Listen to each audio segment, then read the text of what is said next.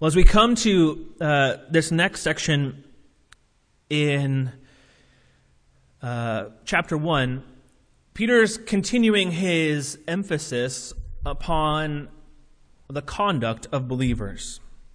He's continuing his emphasis, but he returns for a moment here to remind us of the doctrine upon which this conduct is based.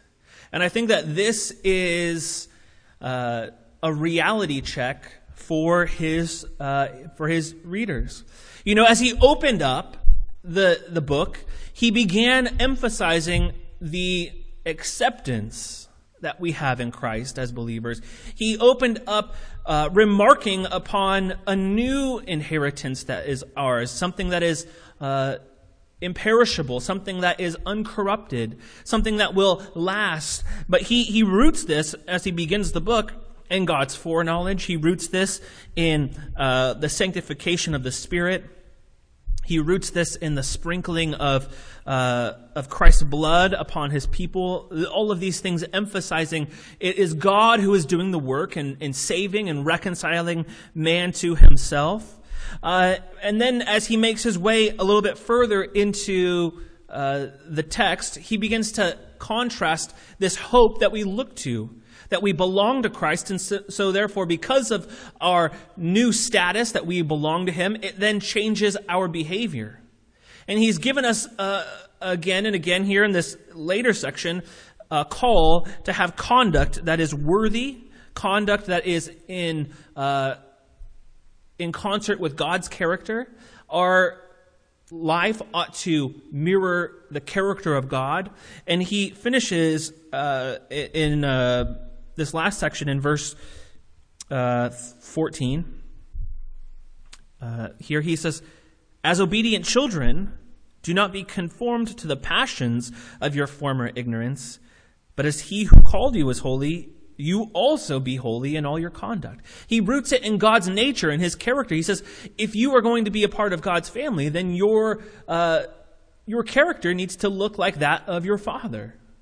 You need to have uh, a holy life, set apart from the world. And then he further roots this in Scripture as he goes on. He says, quoting, uh, he says, You shall be holy, for I am holy. And so he's making this uh, claim again and again, calling all who call themselves Christians to live lives that are set apart. And he's made this claim uh, repeatedly, but now he comes again with kind of this conditional clause. Uh, first, first, we look at what he calls us to here, the way that we ought to live. But then he, he gives us a conditional clause by which we are to, to see this, a, a way to qualify this. First, he opens up uh, and he says this at the end of 17, he says, Conduct yourselves with fear throughout the time of your exile. Conduct yourselves without or with fear throughout the time of your exile. This is the next step. This is the next uh, command that He's given us. The way that we are to live.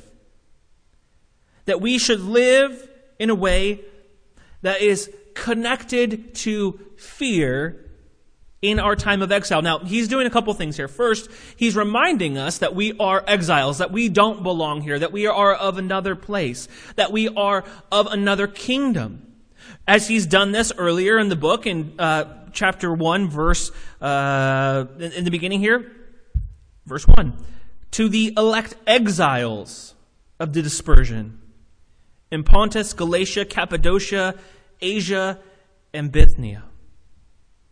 Now, he's using that same terminology. And again, to remind you, the reason that Peter does this is not because the, this group of, of people are physically exiles, but rather he's wanting to draw their attention to that, the fact that they don't have a homeland uh, spiritually, that they are not to be comfortable uh, in this world. But he's doing this secondarily to remind them that they are God's new covenant people that are brought together. There's, there's no uh, historical uh, record that says that this group of people were exiled out. This wasn't a physical ex- uh, exile that they were experiencing, but rather he's drawing comparisons and saying just as Israel was exiled in the past, just as they were outside of the land, now you are God's covenant people who are brought together. He's making a new people, giving a new opportunity to live in his covenant, and he will be faithful to that covenant.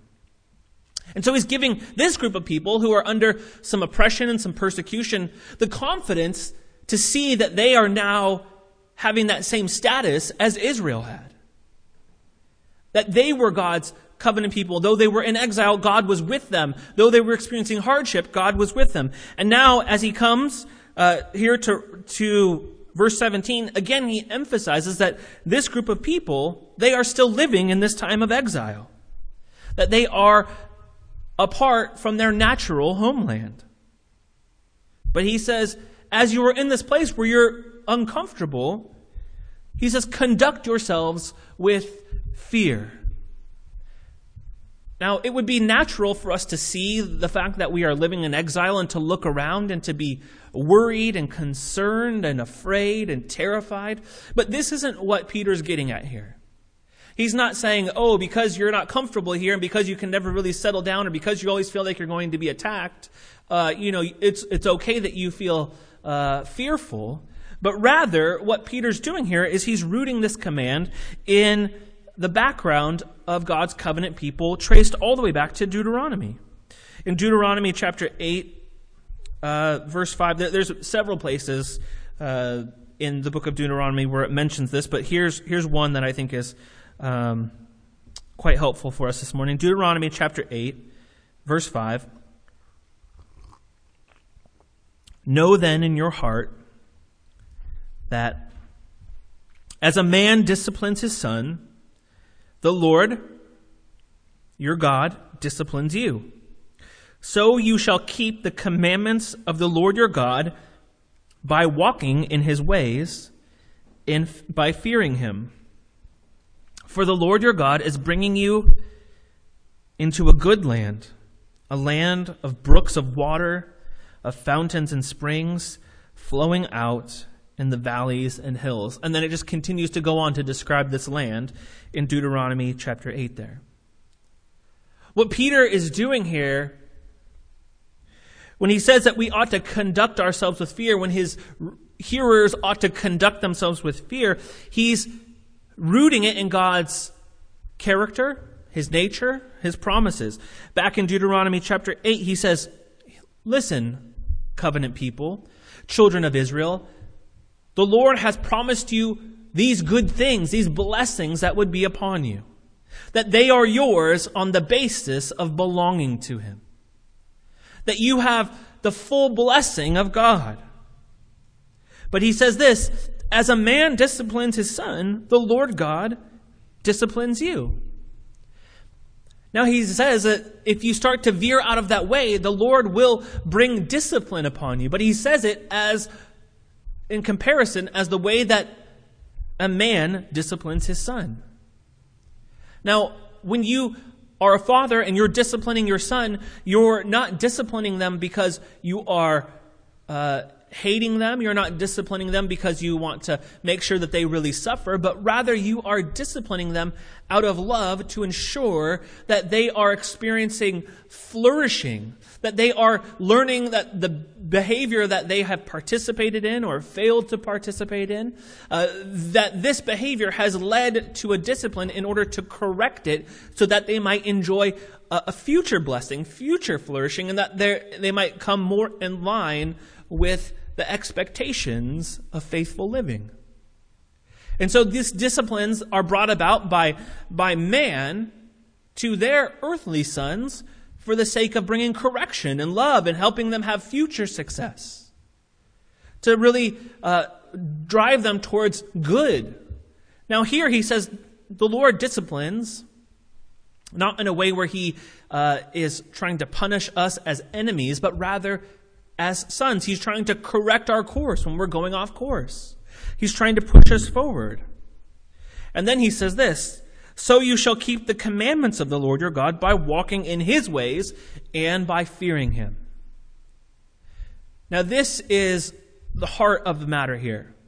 He says the way that you avoid discipline is by walking in the ways of the Lord, by keeping his commandments, by doing all that he says you should do. That you should live according to his law, according to his ways, and you will walk with him and you will avoid this discipline. There are commands that we are to keep that the Lord has given us. Jesus himself said, If you love me, keep my commandments. Now, the next thing that's added here is by that we should uh, keep the commandments of the Lord by walking in his ways and by fearing him. So keeping commandments comes about by walking in his ways and by fearing him. Now, this again gets back to this idea of fearing. What does that mean?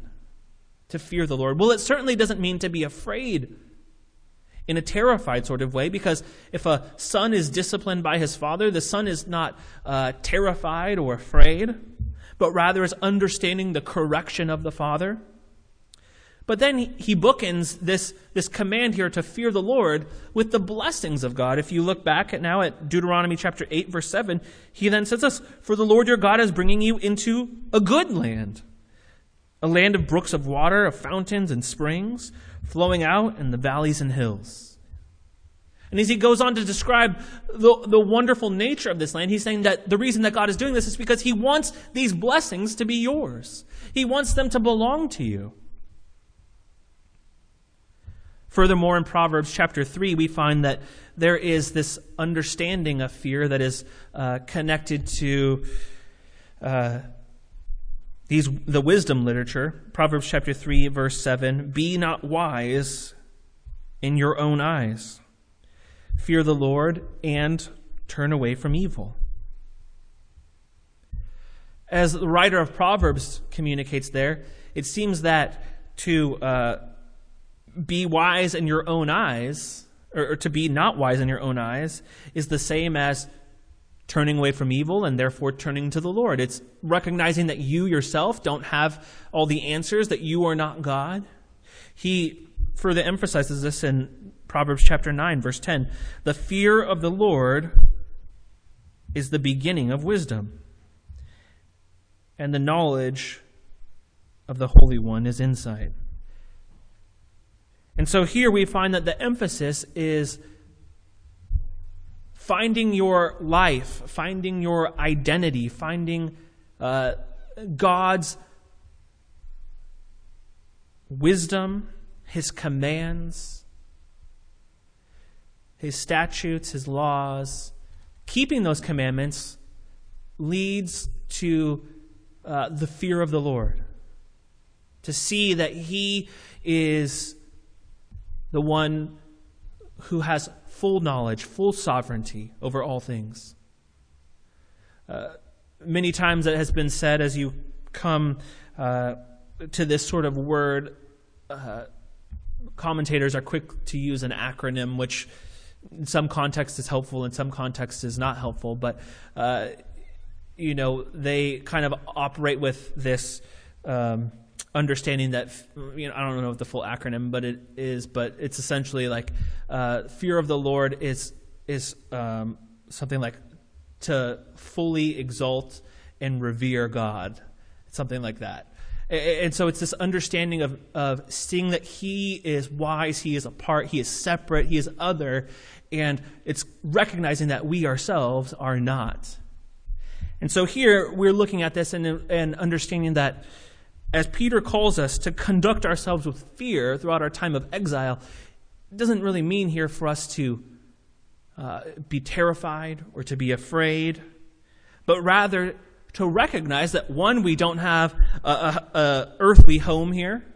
We don't have a place to, to put down roots and to be comfortable but rather because we are from a different place, because we have a new home, because we have a heavenly hope, that there's going to be a, a barrier here between our lives, the way that we live, and the way that the surrounding culture lives. Now, we get to the beginning of this, and here's the reason why uh, we ought to live this way.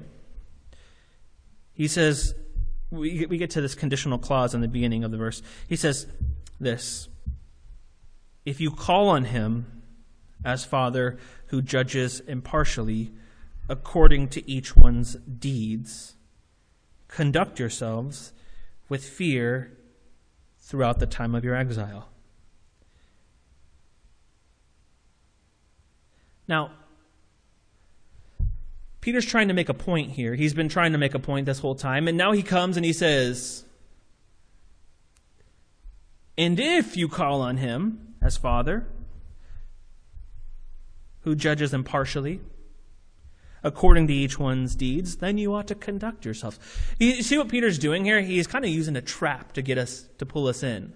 He's using this, our, our human nature to, to, to pull us deeper into this.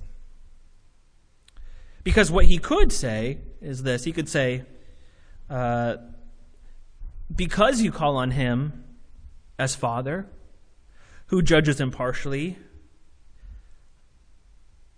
he could have said that, but he says this if you call on him as Father.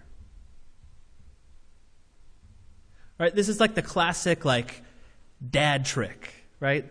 This is the classic dad trick you, you pull out and you're like, I wish somebody wanted this candy. And like all your kids are like, I want it, I want it. Right? You're like, if anybody's not going to eat this, then I'm going to have it. And then like all the kids are like, ah oh, I want it. This is what he's getting at here. He's trying to, to make his hearers a little bit jealous. He's trying to provoke us to say, to say, Oh, I, call on him as Father. I, I do. I do. So when you hear him say, if you call on him as Father, who judges impartially according to, his, to, to each one's deeds, that you're supposed to say like, oh, well, I do. I do. I'm, I'm in. I want to. It's supposed to work in our hearts to bring this forward a little bit. Now, it does this because he's simultaneously bringing two things to us. One, that God is our Father, but then two, he's bringing down this truth that is often hard for us to understand that God is a judge. He's perfectly loving and perfectly just. Oftentimes we only want the one. We're always like, oh, I really, I really like the loving God, and he kind of just lets me do whatever I want to do. Nobody's really excited about the just God. But God's justice brings about his love. They work in concert together. The two together. He's helping us understand that these things exist simultaneously. And he wants us to understand that as we call upon him, we are calling upon the same God who both is perfectly loving and perfectly just. If you call on him as Father who judges impartially according to each one's deeds, then he says, conduct yourself with fear throughout the time of your exile. Now, Here's why. We get to in verse 18. He says this, knowing that you were ransomed from the futile ways inherited from your forefathers, not with perishable things such as silver or gold. Now, Peter comes in and he does this right away. He emphasizes for his hearers uh, this that believers, that Christians are not rescued, they're not ransomed with silver or gold. Now, for you and I, we're like, yeah, that, that makes like perfect sense because like we don't do a lot of ransoming and like I don't have silver and I don't have gold, so like this is this could be like as foreign of a concept as you know to me. Like I don't understand this anyways. We read it without a second thought and we're like, yeah, that's fine. I would never ransom anyone who was silver or gold. if I had it. So it doesn't really land with us. But for the original hearers, this would have been uh, big news. It would have been big news because this sort of ransoming often took place, and uh, Peter's emphasis goes a little bit deeper, both to the culture that they were living in, but also, again, to tying it to their involvement now with Israel's past history. That if this people is a new people, a people that God has called out, that he has made his own, then they also share in Israel's history. And so he emphasizes this same thing as he earlier emphasized in Deuteronomy chapter 8. Now he goes to emphasize this same concept of ransom uh, that we find all over the book of Deuteronomy, but particularly in Israel's uh, selection here in Deuteronomy chapter 7. This is the reason, we're told here in Deuteronomy chapter 7, uh, verse 7, the reason that God chooses the, the nation of Israel, this group of people. He says here in Deuteronomy 7, verse 7, It is not because you were more in number than any other people that the Lord set his love on you and chose you for you were the fewest of all peoples. But it is because the Lord loves you and is keeping the oath that he swore to your fathers, that the Lord has brought you out with a mighty hand and redeemed you from the house of slavery, from the hand of Pharaoh, king of Egypt. So the emphasis that, that Peter is getting to is this that there is a concept of ransom that is brought forth. It is rooted in Israel's history, in Israel's selection as God's people. Now, lest we begin to look at this, and lest uh, the hearers here in First Peter begin to look at it and be like, well, of course God picked Israel. Look how amazing they were. He, he brings us back and emphasizes like basically like Israel was the worst and like they had nothing going for them and they were the smallest of all the people and they were like like nobody wanted them and they were broken down and super janky and the Lord was like, "Yeah, you guys got nothing going for you. Like I'm I'm going to set my love upon you." Like that that was it. There was nothing that they had done to make themselves lovely. There was nothing that they would have done to offer themselves up as a mighty people or a powerful people, but it was because the Lord had set his love upon them, and we're told, therefore, swore an oath to uh, the forefathers that the Lord was faithful and brought them out of Egypt with a mighty hand and redeemed them from the house of slavery.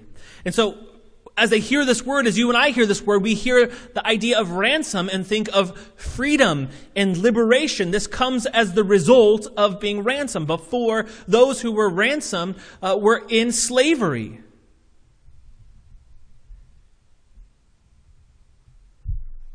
In bondage.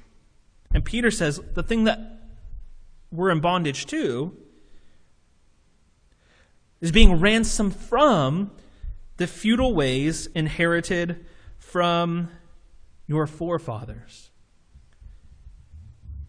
Before we come to faith in Christ, before we see Jesus for who he is, before we understand all that he has done for us, before we decide to follow him,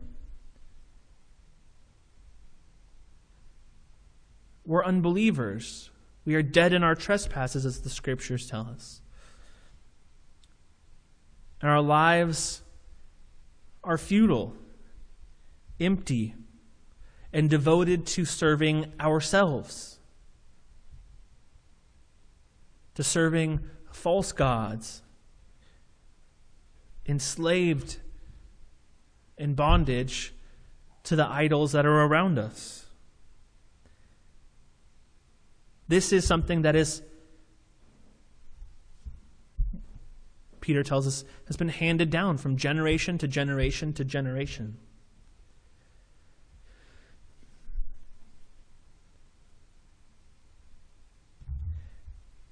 And we look at this, and it's easy for us to be like, well, you know, now we live on the other side, which is true. We live on the other side of the cross, where we know the truth. But I think that we have a tendency not only to have these things hound, handed down to us by our families, but we also have these things handed down to us now uh, by culture and society. They hand these idols down to us and they say, "Oh, you have to you have to live in this certain way.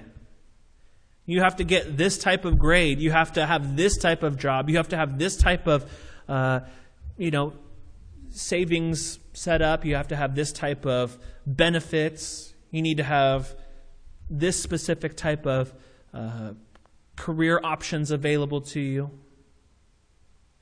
You need to come in and and make sure that you're married by this certain age, or you're having kids by this certain age, or you need to have all these different things that are put in place. And, and oftentimes those things are handed down to us by our families, but more than that, they're often given to us by society and culture. They're saying, oh, you can't do that, you're not ready yet. Or you should be here by now and you're not. But the truth of the matter is, is those are things that are given to us that we have to process through the gospel. That we have to run all of these things through the gospel to see if they are lining up with the conduct that is expected of us by Christ.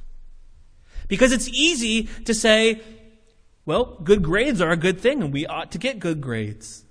And we ought to we can't, you know, we have to be prepared for the future, and I want to have a family. And so, in order to have a family, I need to have the right grades so I can have the right opportunities so I can be here. And pretty soon, you're just all, all of a sudden, you just have all your idols in a row, and you're just moving through them one by one. But we don't see it because good things can often become idols. Good things always become idols. Because we say, oh, those things are good, but they're not Jesus. Because Jesus calls us to a life of following Him. And sometimes He says, like, I don't care about your grades. I haven't called you to that. And sometimes He says, I'm going to provide for you and I'm going to take care of you. Jesus has called us to be a faithful steward of what he has entrusted us with and given to us. He's called us to follow him wherever he goes. And so we have to be aware because it's easy for us to fall into the trap of trying to justify our existence to say, well, well, I've got to put in that time because I need those grades. Because, you know, my family has put in a lot of effort and they've made a lot of sacrifices for me. Or I've got to be able to make sure that I'm here by this time or that I have, I'm on track to have kids or I have to do this stuff for work to make sure that I'm getting the proper promotions.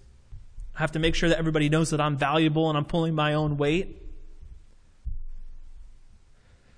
We want to be faithful. We want to be good stewards. We want to reflect God's character. But we don't want to pursue these good things for the sake of our own glory or for justifying our existence or for validating uh, their selection of us or for working for approval. We serve the Lord. We don't serve other people. We don't pursue these opportunities for the sake of our own glory or even to make ourselves feel good. More often than not, there are just going to be people upset at you because you're not helping them get what they want. That's just part of being a Christian. People are going to be upset at you all the time. Your job is not to make people like everybody be happy with you. You can't. If you're doing that, like you just made a bunch of idols, probably. You want people to see Christ in you. You want people to see his character in you.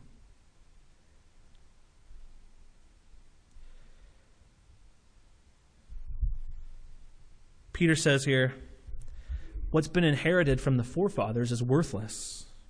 It doesn't lead to faith. The things that they've given silver and gold, these things are, are they're perishable. They break, they fall apart.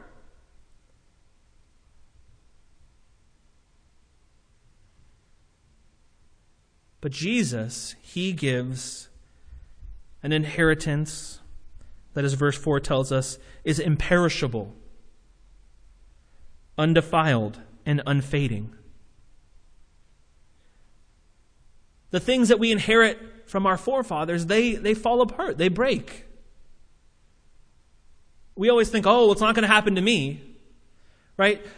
I'm sure that there were plenty of all these like multimillionaires who thought it wasn't going to happen to them before the Great Depression or before like all these big Ponzi schemes on Wall Street and everyone finds out like they don't have any money all of a sudden. Everybody thought, oh, it's not going to happen to me. But when you're putting your, your faith, your trust, and your resources that are there instead of Christ as provider, when it does happen to you, you have nowhere to go. These things are perishable. The things we've inherited from our forefathers, they're greatly valued by man, but they end up being worthless. The silver and gold. Solomon, the writer of Ecclesiastes, in chapter 2, verse 8, he says this I also gathered for myself silver and gold and the treasure of kings and provinces. Then down in verse 11, he says, Then I considered all that my hands had done, and the toil that I had expended in doing it, and behold, all was vanity and striving after the wind, and there was nothing to be gained under the sun. He's like, These inheritances of silver and gold, they didn't do anything for me. I expended all this energy, all this effort, nothing. They're not worth anything. So, how then are we ransomed if we are not ransomed with something that is so valuable? Look at verse 19. We are ransomed with the precious blood of Christ, like that of a lamb without blemish or spot. Now, Peter does this. He says, You think that money, you think that riches, you think that silver and gold is valuable. These things are things that perish. But now look at the preciousness, the wonder, the value of the blood of Christ, which cleanses us from sin and brings us into the family of God. This giving up of one's life, the only perfect and pure life, brings us life redeems us. Ephesians chapter 1 verse 7, in him, in Christ that is, we have redemption through his blood, the forgiveness of our trespasses according to the riches of his grace. We have redemption through his blood. We have forgiveness. This comes about through the riches of his grace, not our own doing. Like Israel, we were the smallest, the most worthless, dead. What do you do with something that's dead? Nothing. You can't do anything with it. It's worthless. It's gone. But Jesus, His blood resurrects us, it brings us to life in Him. And now we have an inheritance that is unfading.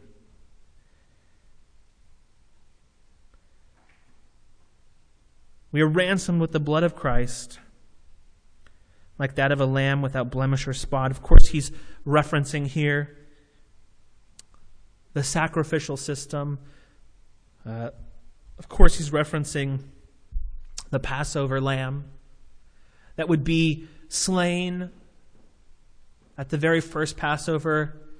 The blood would be shed and painted upon the door.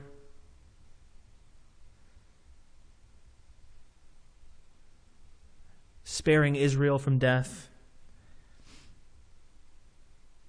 And now he gives us confidence. In verse 20, he says this He was foreknown before the foundation of the world, but was made manifest in the last times for the sake of you. Now, Peter, what he does here is he sees that we are again going to be tempted to think, like, well, it's kind of last minute of you God to like think like, oh, you know, these guys are in trouble, like I guess I'll bail them out. But he's wanting us to, to see how great God's love is, to zoom in, to magnify God's name, His character, His love by seeing that this was a plan. This was put together. This wasn't a reaction to what happened in the moment there but rather God had decided to love us so faithfully, to love us so deeply through the blood of his own son. He wants us to understand that this was always a part of the plan. Christ was foreknown, he tells us, before the foundation or the creation of the world. We're no afterthought. Our inclusion in the family of God is no afterthought, but rather was planned so that we might know him and enjoy him with full confidence. However, it was made manifest, we're told, in the last times for the sake of you. God had determined, had planned that the particular time, the particular moment where Christ would appear on the scene, timing it out so that we might experience the goodness, the perfection of his plan. I mean, consider the timing that God brings together for the incarnation, the birth of Christ. Hundreds of years before Christ is even born, we have uh, prophecies going down that saying that the Savior, the King, will enter into Jerusalem on Palm Sunday on the exact day. You can't control when you're born to be able to arrive at the right time, to ride through that gate on that exact day, to fulfill that prophecy. The Lord knew He had a time, He had a plan ready, prepared, so that Jesus would come and that we might enjoy the blessings of living at a time when God is fulfilling his saving promises. Earlier, we saw that the forefathers, they desired to see this come to pass. And not only that, the angels wanted to look into it too. They're like, that would be amazing if we were, if, if we could see this there. We could see this happen. They, they longed for this day. But beyond that, it was timed, we're told, for the sake of us, for you, he says. It's a privilege that is given to us. Now, he wants us to understand this because what he started off with is this conduct yourselves, therefore, with fear as you live as exiles in this time. He wants us to say, he wants us to understand that you should realize that you have a great privilege. You should have a great, you have a great honor that belongs to you. And when you realize how great God has loved you, all that he's given you, this should motivate us. It should, it should help us live for Him. It was done for our sake, for the sake of you. Verse 21 who through Him are believers in God. We've put uh, faith in God because of the work of Christ. What He has done has brought us into His family.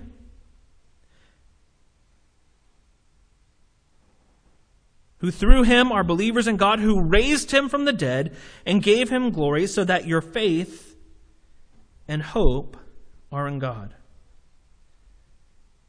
We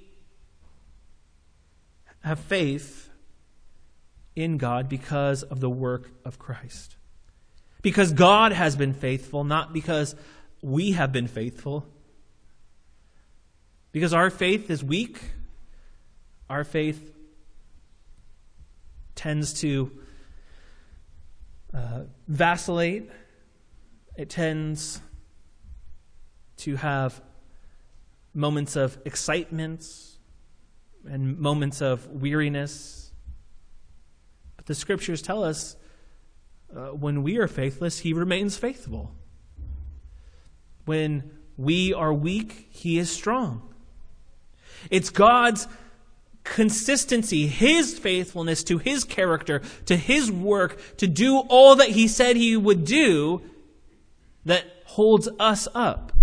Because he knew that we wouldn't be able to do what we've claimed to do. We like to talk big. They say, like, oh yeah, I will do that. Right? This is, this is what happened at the very beginning. You think that you wouldn't have a more convinced moment than coming and being rescued uh, from Egypt the children of Israel there having this wonderful moment where like they see God's like crazy throwing down these 12 plagues and rescuing him and they walk through like the parted Red Sea and they get to the other side and the Lord's like giving them food and they're like, oh, this is amazing. And they're at Mount Sinai and he's like coming down upon the cloud, like in a cloud and like this crazy lightning storm to talk with Moses. And the Lord's like, gather all the people here and I'm going to tell them the laws and what it's going to be like to be my people and make this covenant. And he, Moses tells them all, and they all say, like, what you say, we will do. And then, like, the next chapter, they're like worshiping some crazy idol. Like, you would think that that would be the moment where you're like, we're totally convinced. We see it. We've seen all these crazy miracles. We've seen all that you've done. We see that, like, you're still on the mountain there, like, communicating to Moses. It's like you turn the page and, like, they already blow it. It's already done. They can't even, they can't even handle, like, one page. One page if they can't hold it together there in that moment, the Lord knew like we weren't going to be able to hold it together. The law was never going to save us. It was never going to rescue us. It was never going to, to bring us to a place where we were convinced and we were going to live for his glory on the basis of the law. But rather, he knew that we would not.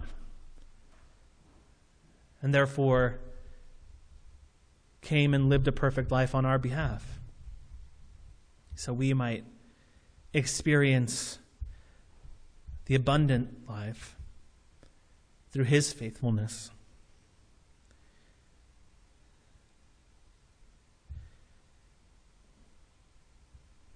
When we place our trust in Christ for salvation, we are raised with him, the scriptures tell us.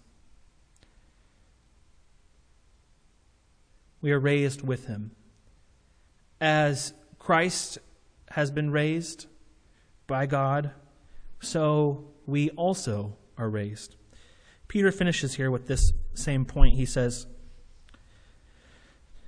We are believers in God who raised him from the dead and gave him glory, so that your faith and hope are in God.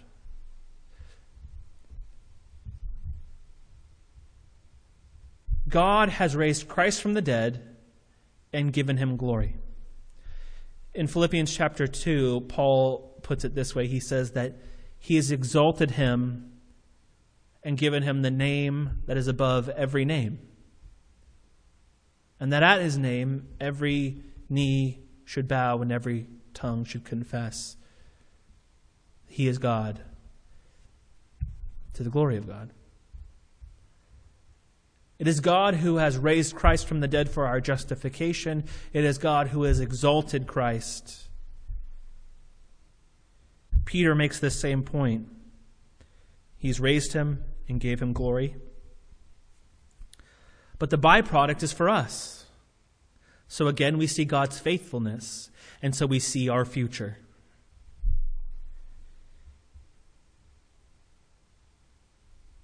It's the pattern the paradigm for us as those who trust in Christ. We have been then raised with Christ. The Father has raised Christ. We have then been raised with Christ. If the Father has glorified Christ, then we also will be glorified with Christ. Not in the same way where we will be exalted as Christ was exalted, but God will keep his promise to us. That we will see him face to face. That he will dwell in our midst. That we will know him and enjoy him eternally. Promises are important. These promises, especially, because the context for this is, again, a season of suffering for this people when you know at the end there is a reward, there is a promise that will be kept, you can keep going. But it's when you are convinced that there's nothing there at the end, there's no reason to hope, that we often give up. It is no wonder that the New Testament often sets before us the return the hope that we have in Christ, that we will see him one day face to face. As Paul writes in his letter to the Thessalonians, he describes the return of Christ. He says, you know, that, that he will come one day and we will know him, we will enjoy him. He just gives this really brief, like, two sentence description. It's like not detailed. It's just he's going to come again. And then he just he just says this. Encourage each other with these words. Like that's it. Because he knows that we need to hear that there is a return. We ought to encourage each other with these words that Christ will return, we will see him, we will know him, we will enjoy him one day face to face. It allows us to keep going, to keep moving, to have the strength to conduct ourselves faithfully for his glory as exiles here in our time. It allows our faith to grow strong. And I look forward to that day when we don't need faith because we see him face to face. We're like, oh, I don't need that anymore. I have you right here, Jesus. Let's hang out. It's going to be so good. Let's pray. Lord, we are thankful for your kindness, for your faithfulness to us, because you knew that we would not be able to be faithful to you. Lord, you understood that we we would let things go, we would let things slide, that we would not be reflecting your character, that we would give, uh, that we would give in to temptation and fear, worry, anxiety. But Lord, you lived that perfect life on our behalf. Lord, you lived in such a way that uh, It brings us encouragement and hope because we knew through your work at the cross, Lord, that you had paid that perfect price for us. We knew because uh, you were resurrected from the dead by the Father. Or we knew because Romans tells us that this is the the vindication, the validation of your work, the receipt that says that it was accepted by the Father. And so, Lord, because you have been faithful, Lord, we uh, are so thankful that we can know you. And we want to find our life, our true identity in you. We pray that you would help us to set aside those rival identities, those things that we are tempted to pursue, even those good things that are getting in the way of us enjoying you and all that you intend for us. And so, Lord, work in our hearts now. We pray that you cause us to respond in worship and in thanksgiving. We love you, Jesus. Amen.